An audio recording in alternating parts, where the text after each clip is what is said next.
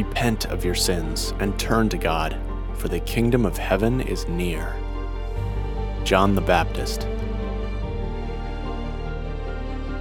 Accomplishments don't erase shame, hatred, cruelty, silence, ignorance, discrimination, low self esteem, or immorality. It covers it up with a creative version of pride and ego. Only restitution, forgiving yourself and others, compassion, repentance, and living with dignity will ever erase the past. Shannon L. Alder.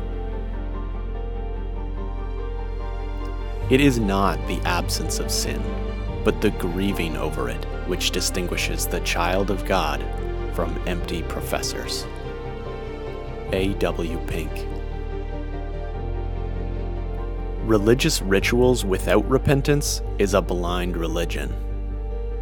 Lailah Gifty Akita.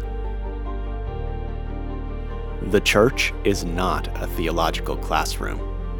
It is a conversation, confession, repentance, reconciliation, forgiveness, and sanctification center, where flawed people place their faith in Christ, gather to know and love Him better, and learn to love others as He designed. Paul David Tripp.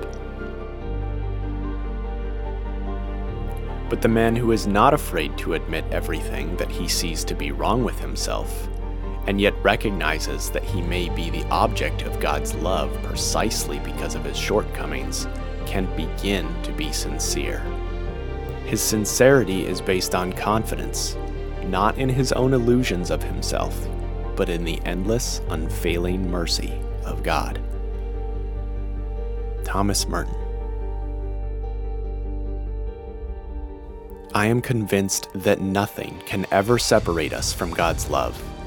Neither death nor life, neither angels nor demons, neither our fears for today nor our worries about tomorrow. Not even the powers of hell can separate us from God's love. No power in the sky above or in the earth below. Indeed, nothing in all creation will ever be able to separate us from the love of God that is revealed in Christ Jesus our Lord. Paul, Romans 8, 38 to 39. Change your hearts, for the kingdom of heaven has drawn near. Jesus.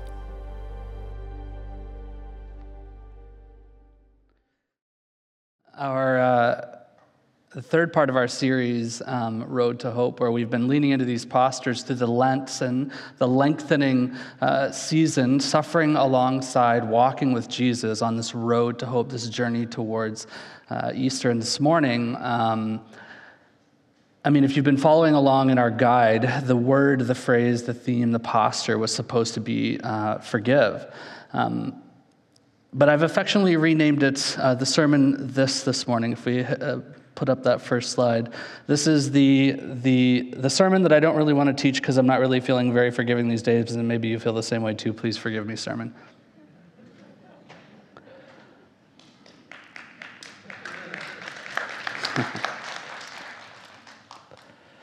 this is rough. Um, on one hand, when you think about forgiveness, uh, we can like offer it quickly, um, glibly, uh, um, unknowingly, unthinkingly. Like when you're, you know, you're at a restaurant and you know somebody bumps into you, or you know, you get your Uber Eats order wrong, and somebody's like, "Oh, I'm very sorry about that," and you're like, "Oh, I forgive you, no problem." And on the other hand, on the other side, on the other end of the spectrum, forgiveness is so much more dark, difficult muddy, long, uh, almost impossible to process at times because forgiveness um, at its deepest level requires grief, sorrow, an admission of wrongdoing, and to repent. To repent.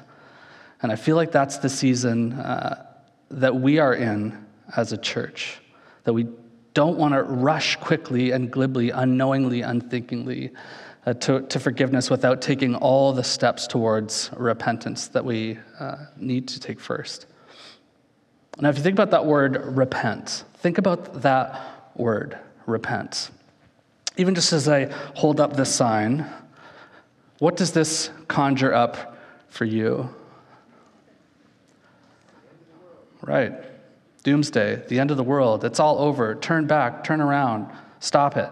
I remember a number of years ago, I was at a Christian conference, a huge Christian conference, and um, it was like it was, a, it was a conference to train pastors to be better pastors, leaders in our context. And uh, we got word that there was like a protest out front of this huge stadium. This is like eight to ten thousand people, uh, all you know headed to the to the same spot. And sure enough, we got there, and there were all these people with signs like this protesting. And me being the extroverted personality that I am, I was like, I'm just going to go talk to one of them because maybe they've got this wrong. Like maybe it's not a Leafs game. Maybe it's something something else. So I went up and talked to this guy and I was like, "Hey man," he was like, "Hi." And I'm like, "I like your sign." He's like, "Do you?"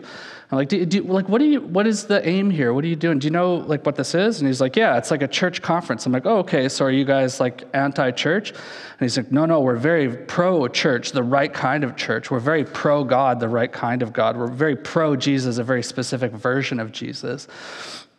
And as we talked and like the distance just grew further and further, I remember like asking him, do you think it's working? And he's like, What do you mean? I'm like, Well, you're holding up a sign and just like throwing out this concept of repentance that's actually rich in Christian tradition, but there's no communal connection, no conversation. Do you think it's, it's working? And the conversation sort of stopped there, and I went inside, and he stayed where he was with the others. And I remember thinking, like, is this the best that we have to offer? You know, like either cheap forgiveness or just a blatant and sort of like arresting word like repentance. Repentance, brothers and sisters, has everything to do with how we orient our actions as Christ followers. The word repent is actually, uh, just means to turn around. So when you hear that word, when you, when you think about all of the imagery that that conjures up, uh, it's actually like a, it's, a, it's a walking metaphor. This is not like uh, an angry parent from another room yelling at their children, like, just stop it. It has everything to do with how we uh, get from one spot to another. Repentance requires something of us.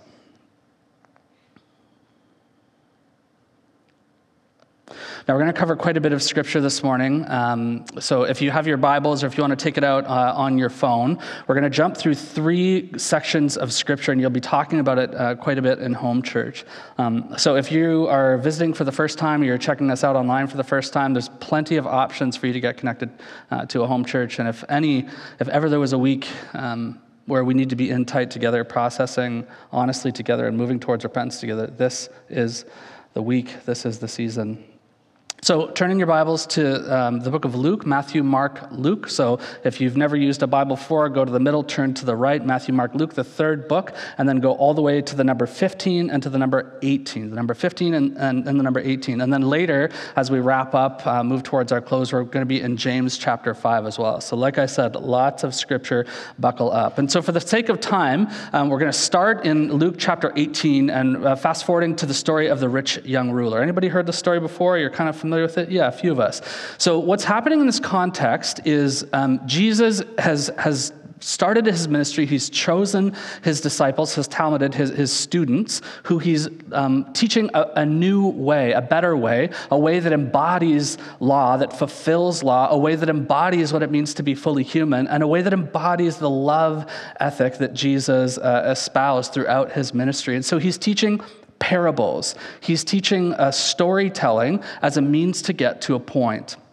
And as he's, he's teaching through and his audience is getting wider and wider and larger as he's walking, we read in Luke's gospel that a rich young ruler comes up to him. So, this rich young ruler, now, um, what a rich young ruler would be, we don't really know. Could have been a lawyer, could have been somebody from within, uh, you know, the synagogue tradition, Jewish tradition. It could have been somebody that, you know, grew up in Torah but had accumulated wealth, had accumulated, uh, you know, large plots of land, and also knew his Bible. And so, as the story goes, they're walking along along, this rich young ruler comes to Jesus and says, Good teacher, what must I do to inherit eternal life? And Jesus turns to him with his disciples in tow, with probably quite a crowd around him, and says, Why do you call me good? Only one is truly good, and that is God.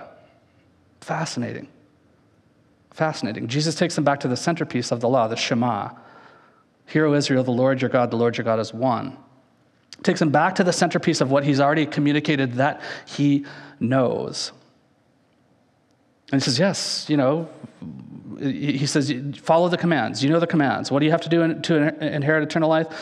Follow the commands. And, and the rich young ruler responds by saying, Of course, of course, I've followed these things since I was a boy. And then Jesus kind of chirps back at him and says, Okay, but there is one thing that you lack. Sell everything that you have and give it to the poor, and then come and follow me. And what do we read happens? The man goes away sad or with his head low. And Jesus doesn't chase him. Jesus lets him go. Now, there's so much intentionality, there's so much depth of meaning, richness, and nuance in what we're reading when we walk through this text.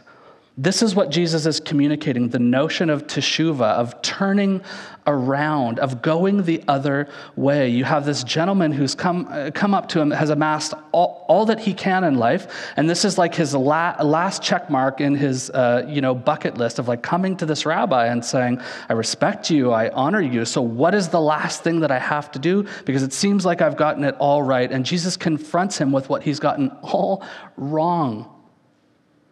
And it's not arbitrary that Jesus says, Come and follow me. In the religious tradition, the rabbinic tradition at the time, this was the call of a rabbi. This was, this was a rabbi extending, like the olive branch, the invitation to a student to change everything about their life and come and follow. Literally, Jesus is not just saying, like, oh, this is a party trick, this is like a test for you. Instead, he's saying, yes, I see that you're honest, you're earnest. What, what is it that, that, that qualifies you for eternal life? What is this all about? Sell all of the riches, all of the stuff that you thought qualified you. Come and follow me. Turn around, get back on the path, following who and how God is, and see how this changes your life.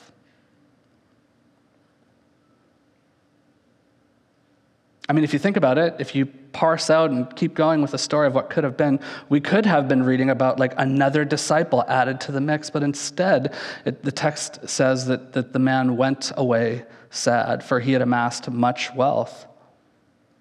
He'd followed the powers and principalities of the world and was not willing to turn around, was willing to come up to Jesus and espouse like some semblance of respect and maybe even, you know, uh, willing to confess his sins, but he was not willing to turn around. And Jesus just lets him go. It's a haunting story. I remember the first time I read it, I was like, is Jesus being a jerk there? Like, what is going on? And the disciples ask him further, like, what just happened there? And Jesus says, how difficult it is for somebody who is caught up in the trappings of material wealth and thinking that they have it all together that, that, that prevents them from turning back to the path. How difficult it is for a rich person to enter the kingdom. And the disciples come back and say, like i guess it like where does that leave us? It seems impossible. And then jesus comes back with a note of encouragement that's not cheap grace that's not cheap forgiveness. He says with men yeah it seems impossible. With god nothing is impossible.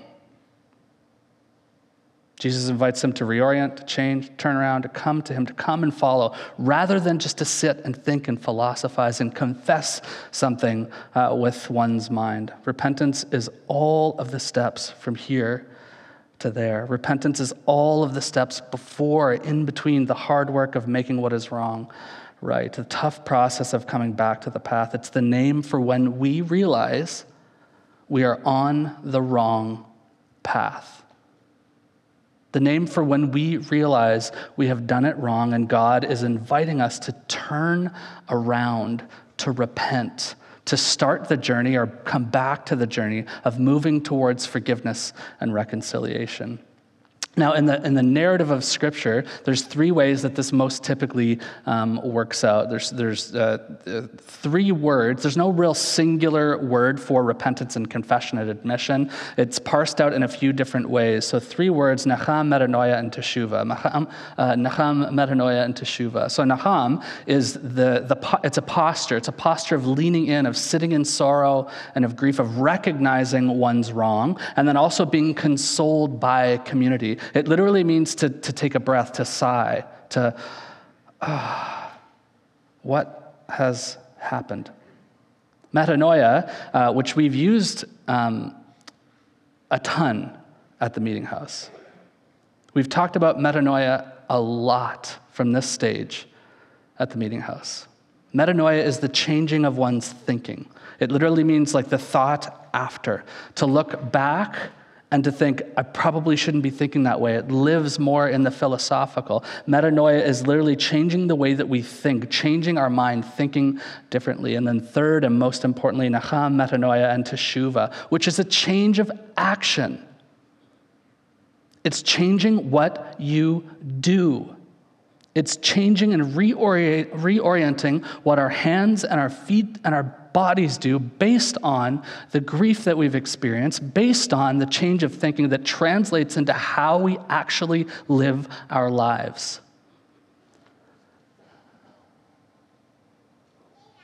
And it feels like this is what God is saying to us in this season. No more living in the philosophical. Change, turn around Brothers and sisters, we are being called by God back to the path that is good. The teshuva, the movement of God returning, turning around, following Jesus to what is good, to what is better. A change of action, turning back. I think if I were honest with myself, even in the season, I tend to be okay. I mean, we taught about it a few weeks ago with the, the, the breath, the sigh, the nacham giving ourselves space to grieve, comfort, take a breath. We may even take inventory of how we're thinking and the dangerous and destructive and divisive patterns that our hearts and minds, left unchecked, can turn into, that can turn into action that harms and hurts others, metanoia. But too often we stop there. I have stopped there.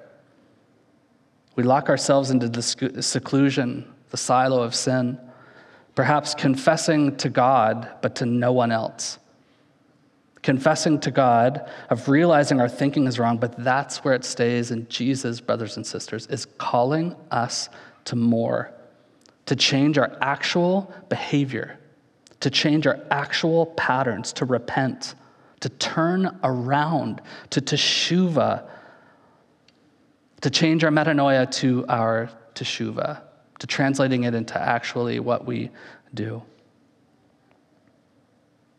Now, turn back over to Luke chapter 15, which is where we're going to spend the bulk of our time, which is the, the parable of the lost son. So, like I said, Jesus is, is storytelling to get points across. So, uh, Luke chapter um, 15, starting in verse uh, 11. And you'll see it here on the screen as well. So, Jesus' storytelling with a wider community mixed up of Jews and Gentiles and Greeks and poor people and some wealthy people who are kind of suspicious. Jesus is storytelling to make a point. And Jesus continued There was a man who had two sons. The younger one said to his father, Father, give me my share of the estate. So he divided his property between them. And then, not long after that, the younger son, got together all he had, set off for a distant country, and there squandered his wealth in wild living. And after he had spent everything, there was a severe famine in that whole country, and he began to be in need. So he went and hired himself out to a citizen of that country who sent him to his fields to feed pigs. He longed to fill his stomach because he was, hungry with the pods that the pigs were eating, but no one gave him anything. And when he came to his senses, when he thought about it, he came to his senses, metanoia. He said, How many of my father's hired servants have food to spare? And here I am, starving to death. Next slide. I will set out and go back to my father and say to him, Father, I've sinned. I have done what is wrong against heaven and against you. I am no longer worthy to be called your son. Make me like one of your hired servants. So he got up and went to his father. But while he was still a long way off, his father saw him and was filled with compassion for him. He ran to his son threw his arms around him and kissed him. Sorry.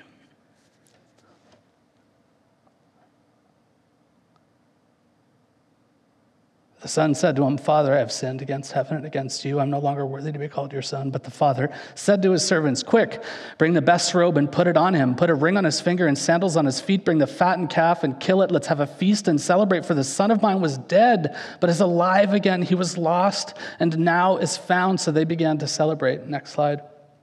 Meanwhile, the older son was in the field, and when he came near the house, he heard music and dancing. So he called one of the servants and asked him what was going on. Your brother has come, he replied, and your father has killed the fattened calf because he has him back safe and sound.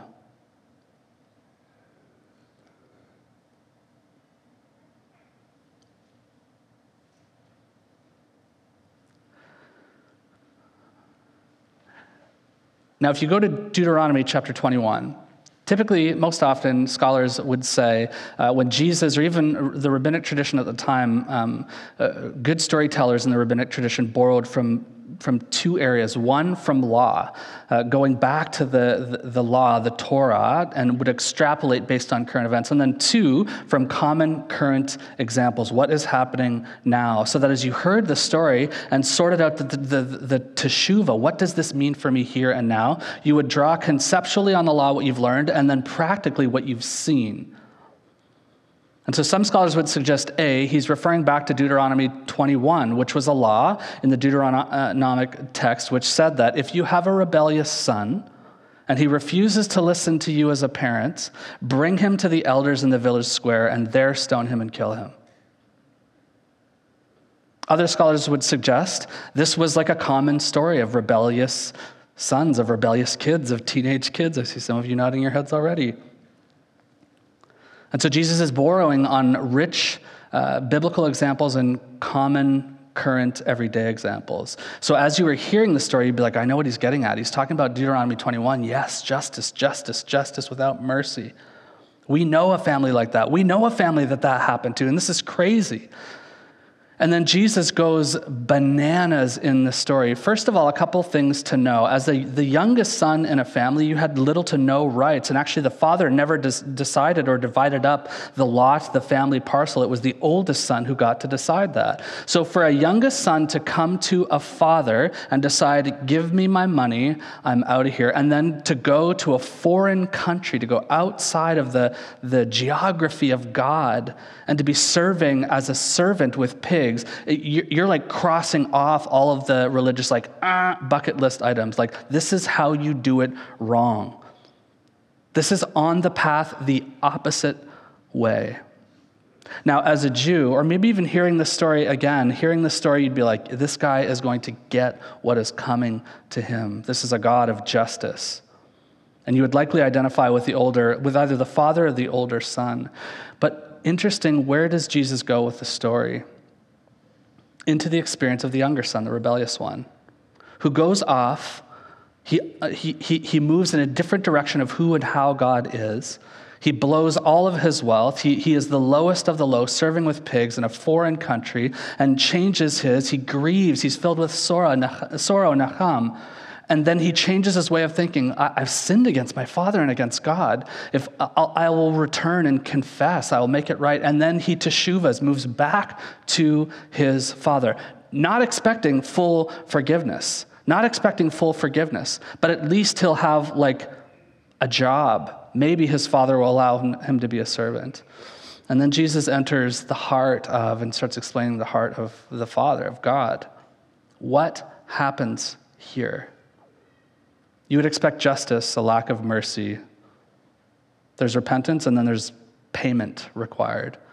And instead, we see the father, even risking his own shame, sprinting across the field, seeing his son in the distance. And the way that uh, the, the, the, the, text renders itself, especially uh, in, in the Greek text, this is like, um, it, it's a funny image. It's the father running across to the son, and the son's like trying to, I've practiced a speech, I learned something, and the father's just like enveloping him, like, mm, mm, mm, and you can like almost picture the son being like, just can I, I want to say my speech, just hold on, hold on, hold on. The father does not care because he's seen the examples, the sorrow, the grief, the turning back around, the repentance that's led to action and inclusion back into the family. And the only thing that the Father has to offer is grace, is forgiveness after confession. And it's fascinating that Jesus leaves the story unresolved. We hear that the older brother, the, the, the religious uh, mindset, the metanoia, Somebody who's got it organized up here sees what's happening and then approaches the father and says, I have done everything that you asked, and yet this son of yours, not brother of mine, this son of yours comes back and you throw a party for him. And the father said, We had to. Your son, your brother was lost, but now is found. Your brother was far off, was gone, but went through the process of sorrow, of grief, of admittance, of repentance and teshuva, of turning back. We had to do this. And we don't hear the rest of the story. We don't hear what the older brother's uh, conversation is like. Jesus just leaves the story with us and invites us in to say, like, where do you find yourself?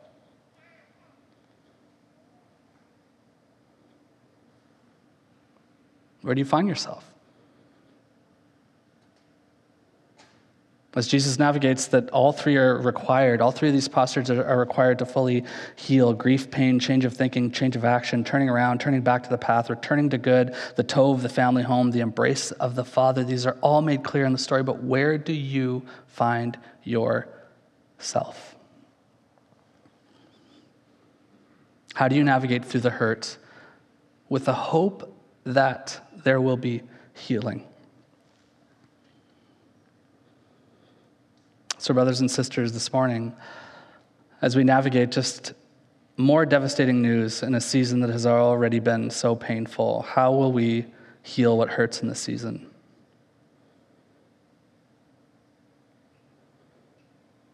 I think our journey, just like this story says, begins with grieving. Grief, nacham grieving our own sin, our own blindness, our own uh, complicitness, our own apathy, changing the way that we think, turning away from actions that hurt and harm ourselves and others, and turning back to the love of God. And then I would like to offer one more thing that I think makes all the difference for how we do this in community. And we'll close with this. It's in James chapter 5. Uh, and just for the sake of time, um, um, yeah, we, we, won't, we won't read through it, but just for the sake of time, let me explain it. So, James this is the brother of Jesus who, who is grown up with Jesus in the home, who's followed Jesus' teaching, who's professed faith in his own brother being the Messiah, the way to understand and exemplify God in the world. And through James's letter, as, as he writes, he talks about the tongue like, how do you speak to each other? How do you care for each other? You know that, that, that the tongue left like unbridled can be like hellfire can be destructive.